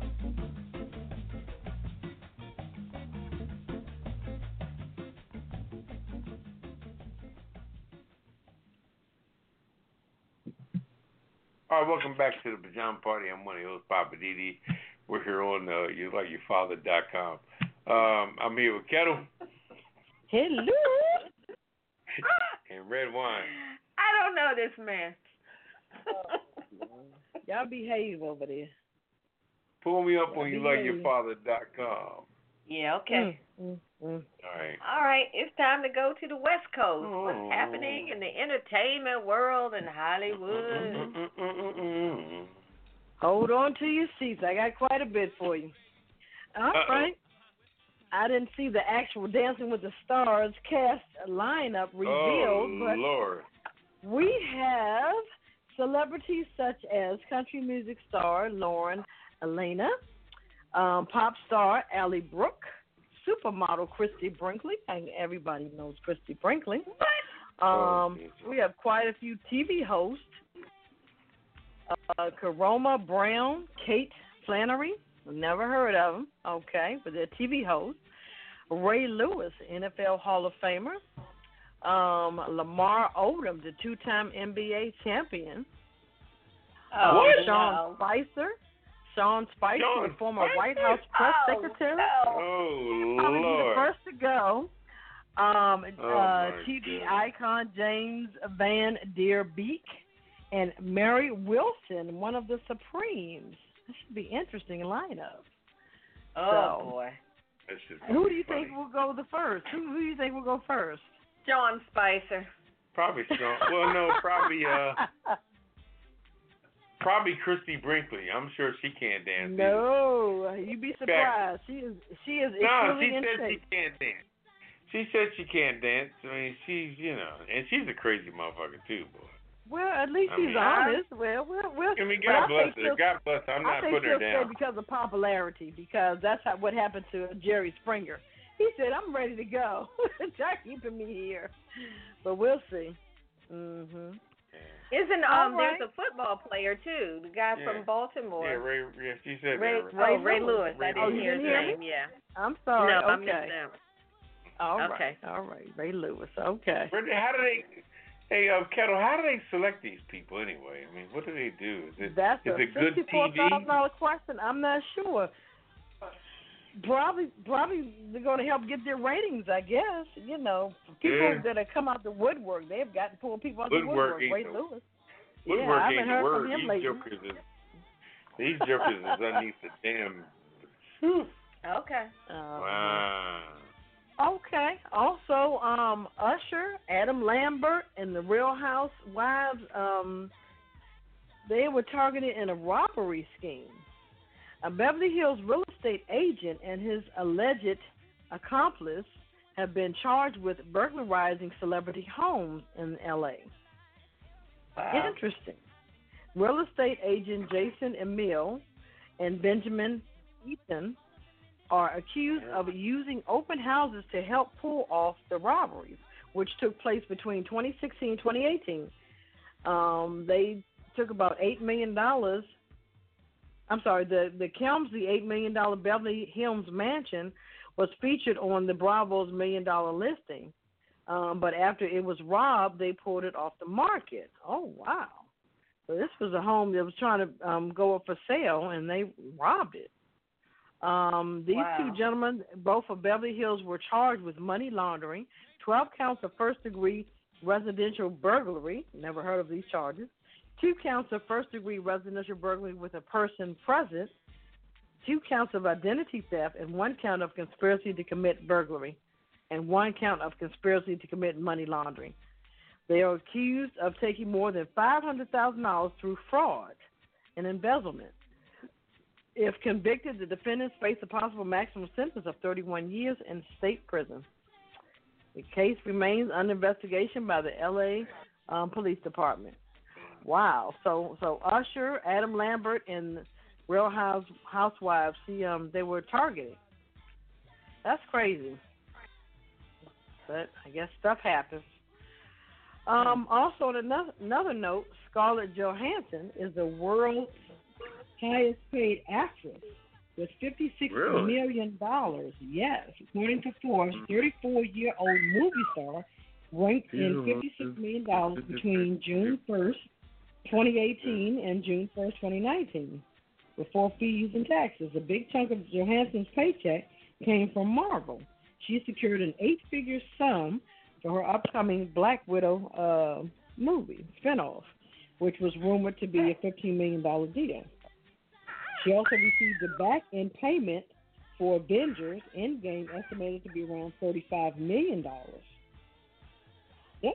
that particular movie, Avengers Endgame, grossed two point eight billion dollars. B with the billion. Yep. You can't beat that. I see why homeboys is clinging on to her. uh, uh, I was like, okay. Also, this one's gonna knock your socks off. We have The Matrix Four coming out. Keanu Reeves and Carrie Ann Moss are set to reprise the iconic role from Matrix Four. But check this out. This that was a that was 20 years ago that the Matrix, the original Matrix, came out. It was But that this long. is going to, yep, this Hell is going to yeah. spin your head off. Remember, they said the Wachowski brothers had um, uh, directed it and and wrote and created. Uh, they were the directors on this film. Yeah. Well, Lena Wachowski and her sister are going to direct this film Wait a minute. What happened to the because? I'm getting ready to tell you. Lana was born Lawrence Wachowski, and Leela was born Andrew Paul Wachowski. That's why. Stop your mess. Stop. yes. Yep. So They wait, are you telling trans- me that? Yep. The Wachowski brothers are Wachowski sisters now. They changed their identities. Yes. Yep, yep, yep, yep, yep. So, I'm Yep, speechless. yep. Okay. so Lena is well, Lawrence is Lena, and Andrew became Lily. But they are the Wachowski. They still have the same last name, but those were the original names at first. So. Okie dokie. I figured I would I would blow your mind for a minute. Yeah, you got me on that one. yeah, interesting. Yep, yep, yep. So, um, and also there's a uh, one last note. There's a CBS original movie that's coming out called Why Women Kill, and it's interesting because it's it's done in three different eras. Uh, I think the 60s, 70s, and the 80s. Um, and um, the young lady that played on uh, um, oh my God, what's what's the name? Um, Chinese woman. I can't I can't remember her name now.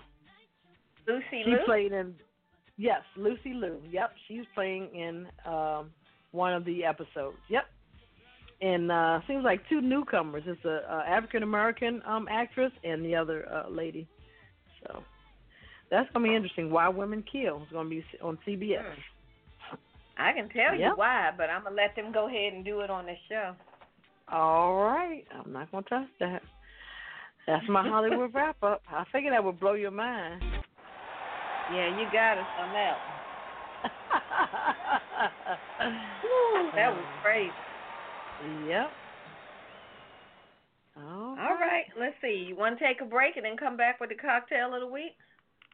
That's fine. That'll be great. hmm All right, well, we shall do so, and we'll be right back. Don't you hmm. move, because we got the cocktail of the week coming up, and it's a good one. Be right What's back. What's your opinion?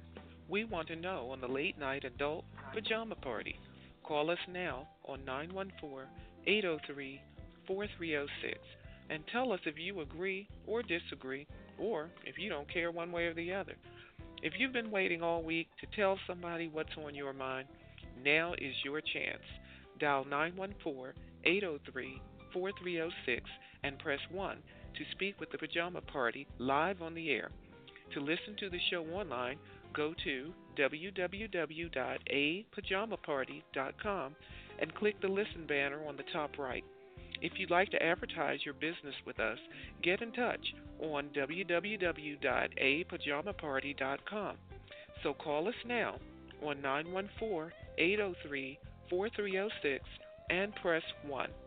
We will get to you as quick as we can. Now, back to the Pajama Party Live.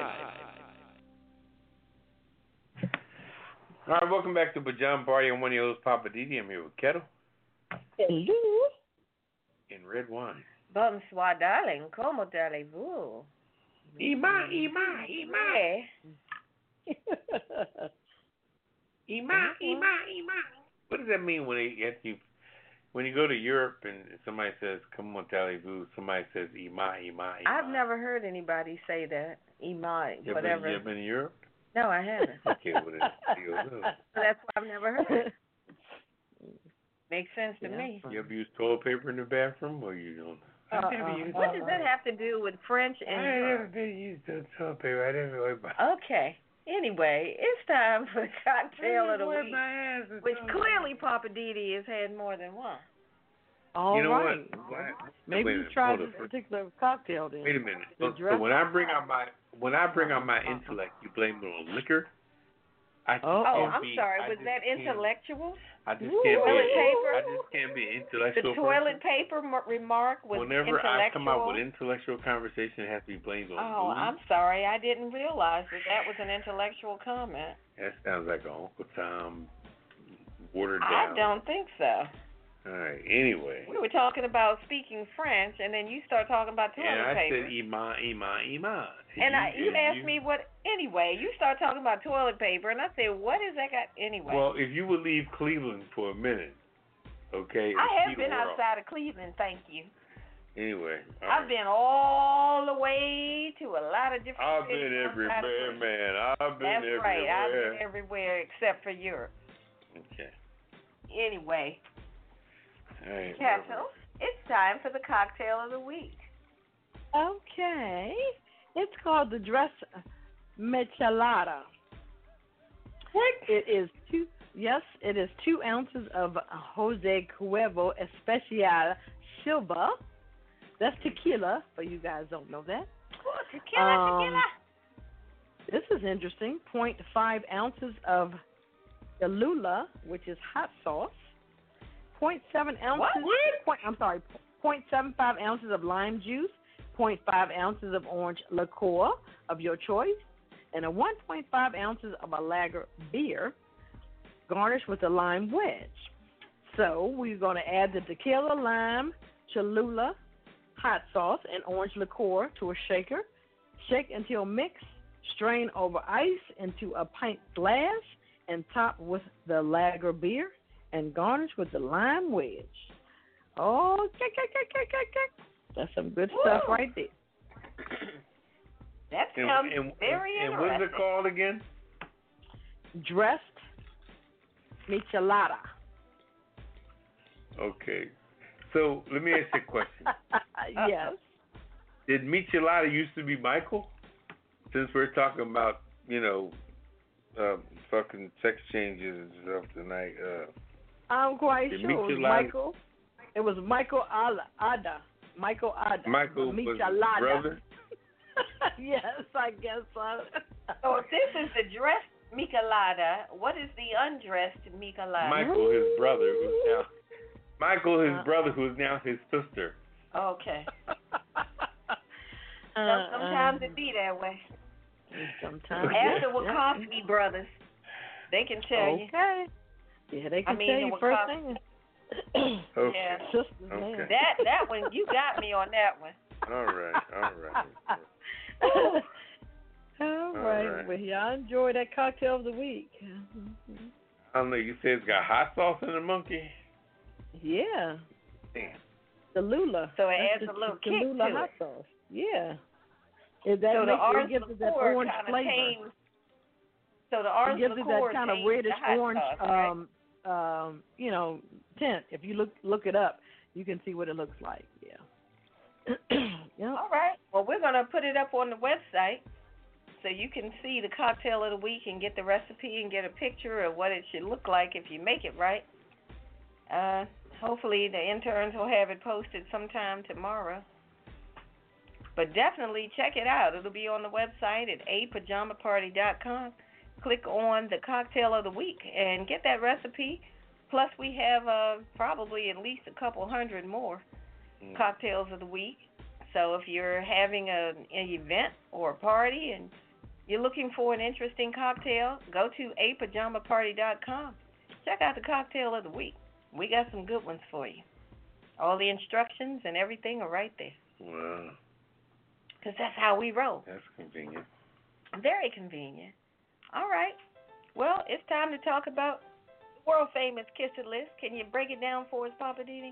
Yeah, I like to get a milkshake off the Mr. Salty truck. Uh, anyway, uh, Okay. Kiss It List is the group of people that uh, showed their butt hiney and done some crazy stuff. Um, and we never uh, uh, fail to bring you a long list of uh, people who have completely showed their butt because that's what people do.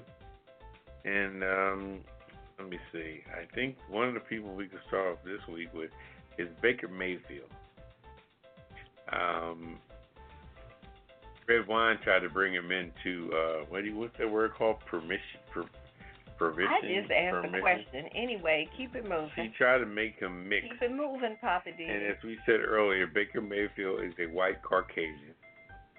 He's not mixed with anything but his his pure whiteness. Keep it moving, Poppa D. And he talked about a young guy who was drafted just like him. See, this is why women kill. This to, is exactly why women kill. The guy went to the New York Giants, and he has a good future ahead of him. And Baker Mayfield is down there in ghetto ass Cleveland, so he's pissed off. So Baker, Baker Mayfield, Baker Mayfield, you are the lead guy on the Kiss of List tonight with your punk ass. Anyway, after him, we have uh, 45 as usual. Uh, Roger Goodell, he's in a big fight with his running back. He can't seem to get a contract for uh, Ezekiel Elliott, so they've been going at it with each other. So I'd like to add Antonio Brown. Antonio Brown, gosh, this man don't want to put on the I don't know what his helmet issue. You need to get over it. He's got issues, period. Also, I've got that ex-officer Goines and his ex-partner down there in Houston for making up that whole thing to go in there and shoot up people in the house. Brother, what were you thinking? Um, let's see. Oh, I've got the neighbor down in Florida that's been feeding the vultures. Yeah. Lady, please stop. Vultures don't need you to feed them. They sure don't. That story said that lady was feeding them dog food and um roasted chicken. So that's why they acting crazy. You out there giving them food, they're used to picking whatever off of dead carcasses. Anyway, um, anybody else, Ketel? Nope, I can't think of nobody. Mm-mm. You got anybody else, Poppa DD? Yeah, I got um Oh yeah, Poppa DD. Anybody else? Uh oh. Uh oh. You see. Says the person who wanted to bring Baker Mayfield. Ah, to the here we go. Anyway, um, yeah, uh, let's see. You know, let's Uh. put that whole G7 thing in effect because they're going to be talking over the next couple of days. Like James Brown said, they're going to be talking loud and saying nothing. Yeah, you're right about nothing. that. And saying absolutely nothing. This is six six billionaire uh, countries that just they don't like Trump, so they all sit at the table watching him. He's talking a bunch of crap like he's the leader of everything in the world.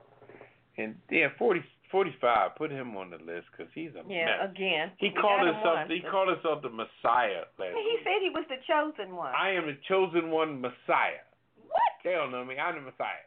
He told people vote for him. If you don't vote for me, then you're not a true uh, Jewish person. a said if you don't Israeli. vote for me, your 401ks your and all 401 your is going to drop. If you don't vote for me, your 401k is going to drop. I mean, this man is just off the chain with. He needs to win that because this is his ultimate power buff. anytime you're a, a person who's in the power big time and you became the president of the United States, you think he wants to lose that power? So now he's trying to like scare people Mm-hmm. into voting. Anyway, yeah, he's on the kiss at least at least the kiss it list at least five times. Yeah, and you know we also want to send out some sympathy for one of the Koch brothers that passed away. Although they were very, uh very Republican, they they Yeah. they they helped furnish the Republican uh Party and put Trump in office with all their financial antics, but uh they thought they're indispensable, like Trump think he's indispensable. And the one thing about life, which is so sad but very real, one day you will die. We don't know when or how, but you will die. And uh the Koch brothers, they were billionaires.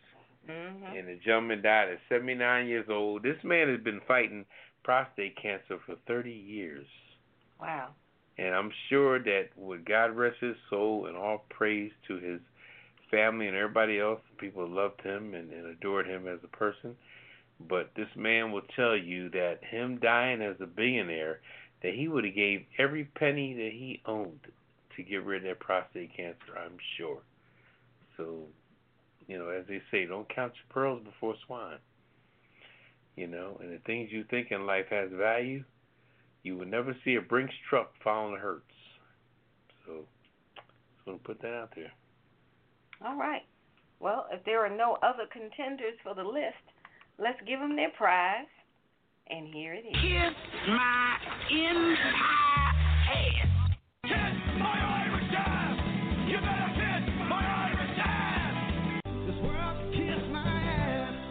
Kiss my ass.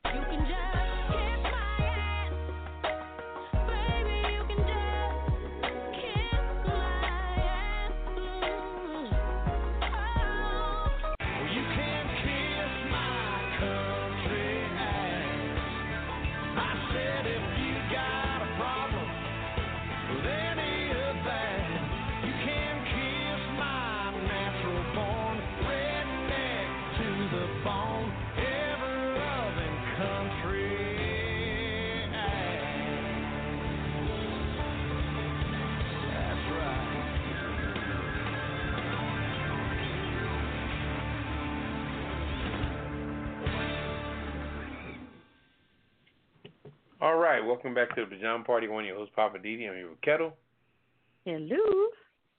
and Redwine. Bonsoir, darling. One last time. Ima, Ima. Oh, okay. Okay, Eastan Ima. Ima, Ima. Mm-mm. It's time for the last word. I'm surprised that you, you neighborhood dwellers have never heard that European term. Don't fault me because I go to Europe I, four times a year. I keep asking you, what does it mean? I go to say. Europe. I go to Europe four times a year. You two neighborhood mm-hmm. dwellers Qu'est-ce never qu'il been. fait? Qu'est-ce Iman, Okay. Iman? Qu'est-ce All right. Okay. All right. Redwine, you never been out of Cleveland, and Ketel's never been out of Prince George County. I don't want to hear hmm. it, either one of hmm. you. Okay. Like I Mm, said, mm, you never mm. say what it means, so don't keep telling me, Iman, Iman. When I was in France, when they say "Okay, está Ima," the response is "Ima, Ima." If you would go to France at least once a year, you would know. But being you cannot get out of Cleveland, you would never know. Was that your last word? Because I'm about to shut you down. Uh-uh.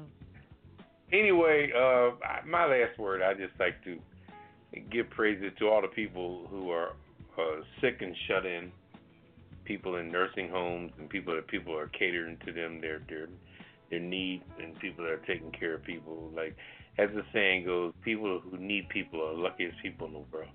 If you're if you're catering to someone who is sick and needs nursing and and things of that nature, uh, any aspect, you know, God bless your strength taking care of people because as we get age and as we just whatever ailments happen to us in life, as we embark in something different from our norm, we always have to take the time to understand that. As you always say that, I always tell people that eh, try to be nice to everybody in your life because when you turn around, you never know who's going to be pushing your wheelchair.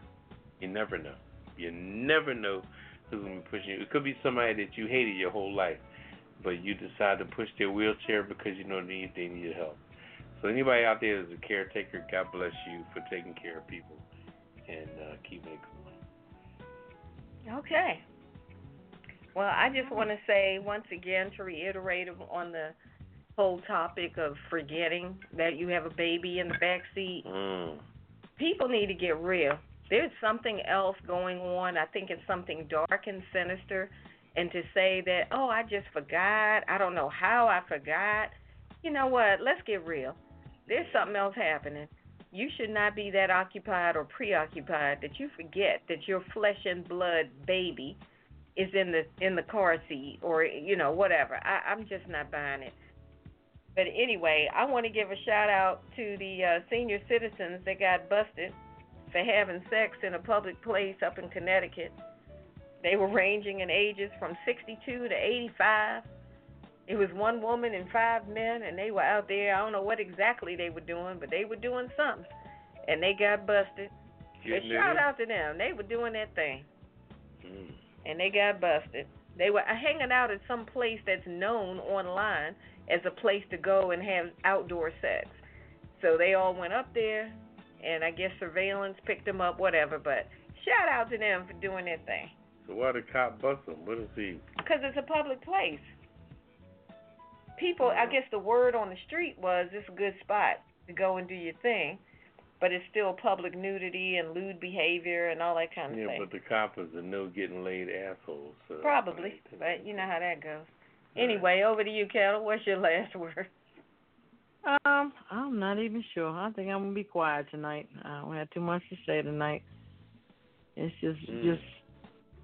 I, I guess it's you know, I have to desensitize myself away from um so much going on in the news. It's just like I can't Yeah. watch it anymore. I You know, and. I and sometimes I just I just feel helpless that I can't do anything. Um you know, where are we as a society, a community? Um, it's just like every other community. Somebody shooting up somebody, knifing somebody. I I just don't get it. What is the problem? I know people keep saying mental health, but this stuff has been prevalent, and people have been in these neighborhoods for for a long time. But all of a sudden, it's like, you know, you want to go out and kill somebody or just injure somebody or something. I think people are just mad and enraged and just don't know what to do. So I think they lash out at at just people. You know, you might be the first one walking down the street and say something wrong Yeah. to that person. It's like they're gonna knife you or shoot you or whatever. It's it's just getting crazy. Yeah, like that, like that jogger was killed in D.C. a few months ago. That Mhm. guy was just crazy. Yeah. It's just so, Yeah. you know. That makes a good. That makes a very good point. You know, just as the the as the Constitution says, you know, we hold these truths to be self-evident Self-evident. Yeah. that all people are created equal, and we're forgetting that every day. And you know, and we, one thing we shouldn't forget either. You know, I know we're running out of time. We have to understand too that the whole gentrification thing in the world. You know, don't think that Mhm. has nothing to do with it anyway, because you the developers in this world today need to realize when they get out of a helicopter after flying around, let's say northeast DC, for example, and all the buildings they're building, that that's not going to change things. I, I when I I was on, I, I just give you one one little fast example. I I usually come down past the uh, remember the whole whole wholesale district that was in DC when you turn off New York Avenue on Fourth Street right there by the PNC Bank. Yeah. There's a wholesale district right there. That wholesale district is being cut up more and more. There's only a few buildings on the left hand side of the street. That whole right side of the street now is brand new buildings, brand new high rise uh, apartment buildings. Okay, that whole street there that you're on now, the wholesale district there, which is on the other side from Gallaudet uh, College, the street there that leads out to Florida Avenue when you go straight down there. Burger King is gone. I don't know if you remember Burger King, which was on the corner of. Uh, I remember that. yeah, Burger King was on the corner of L and uh, Florida, right there before you go underneath the underpass that had the New York Avenue there by the uh, uh, tobacco and all that firearm place. But that whole area, I see it every day, is changing so much. Is it for the better, for the worse? that whole area is just and people are just walking around. They built all kinds of Trader Joe's and and people walking around. The new people that they built this for are walking around, mostly Caucasians, are walking around there like this is their new neighborhood. But it's a neighborhood that not only did you kick Chocolate City out of Chocolate City, but now you didn't even get the Chocolate City people in D.C. anywhere to go. They're all over in Prince George County now, and, and it's so sad. I mean, I, we can elaborate more and more. I wish we had a. We need to put together a Saturday morning pajama party because the struggle continues into Saturday morning. It really does. Yeah, it does. Well, really we want to thank everybody for hanging out with us tonight. We appreciate your time and attention. And join us next Friday night, 9 p.m. Eastern, when we'll do it all over again with a brand new live episode of the Pajama Party Show. Yeah. Shout out to DC Homegrown, our parent company, for paying the bills, keeping the lights on. We do Right. appreciate you guys. And um, did you want to give a shout out to uh, Theo, Yeah, yeah. Theo, uh, um, he does the the window, window tent man? Yeah, I met brother, good brother. We met at the at my mechanic shop, good brother. And um, maybe we can get get uh, Ketel back in the studio because she's acting like uh, me and Redwine didn't get our immunization shots. And we were we did get our shots for measles and mumps. Yeah, I do have proof. Yeah, we we both got our shots for measles and mumps. But did, did you So get don't the be shot for the to hang shingles? around. That's what I'm holding out for. Oh well, no, oh we didn't. Lord, I didn't get that one. We didn't get a shingle. you know what? Well, We you didn't get a shingle get that shot. shot. I come back into the studio then. Call, I'm gonna call. I'm gonna call shingle.com on Monday. All right, And uh, we'll get our All single right. all right. shot. All right, But, well let's say good night, and we're gonna get on out of here, and we'll do it again next Friday. Say good night, Poppa. Good night, everybody. This is Redwine saying bonsoir till next Friday. Say good night, Kevin. Good night. And we're out. And one more one more thing. Don't remember when you go to France and somebody says, "Okay, Istan Ima," you say Ima, Ima. Okay, thank All right. you. And good night. Initiating shutdown sequence. This is all over, Rock. I guess so. I bid you farewell, arrivederci, sayonara, and all that sort of cheers. Well, when you, I say when you gotta go, you gotta go. Well, good night. Yabiko. Sana. I regret to announce this is the end. I'm going now. Good night, and good luck. Was it as good for you as it was for me? Now give me a kiss and say good night.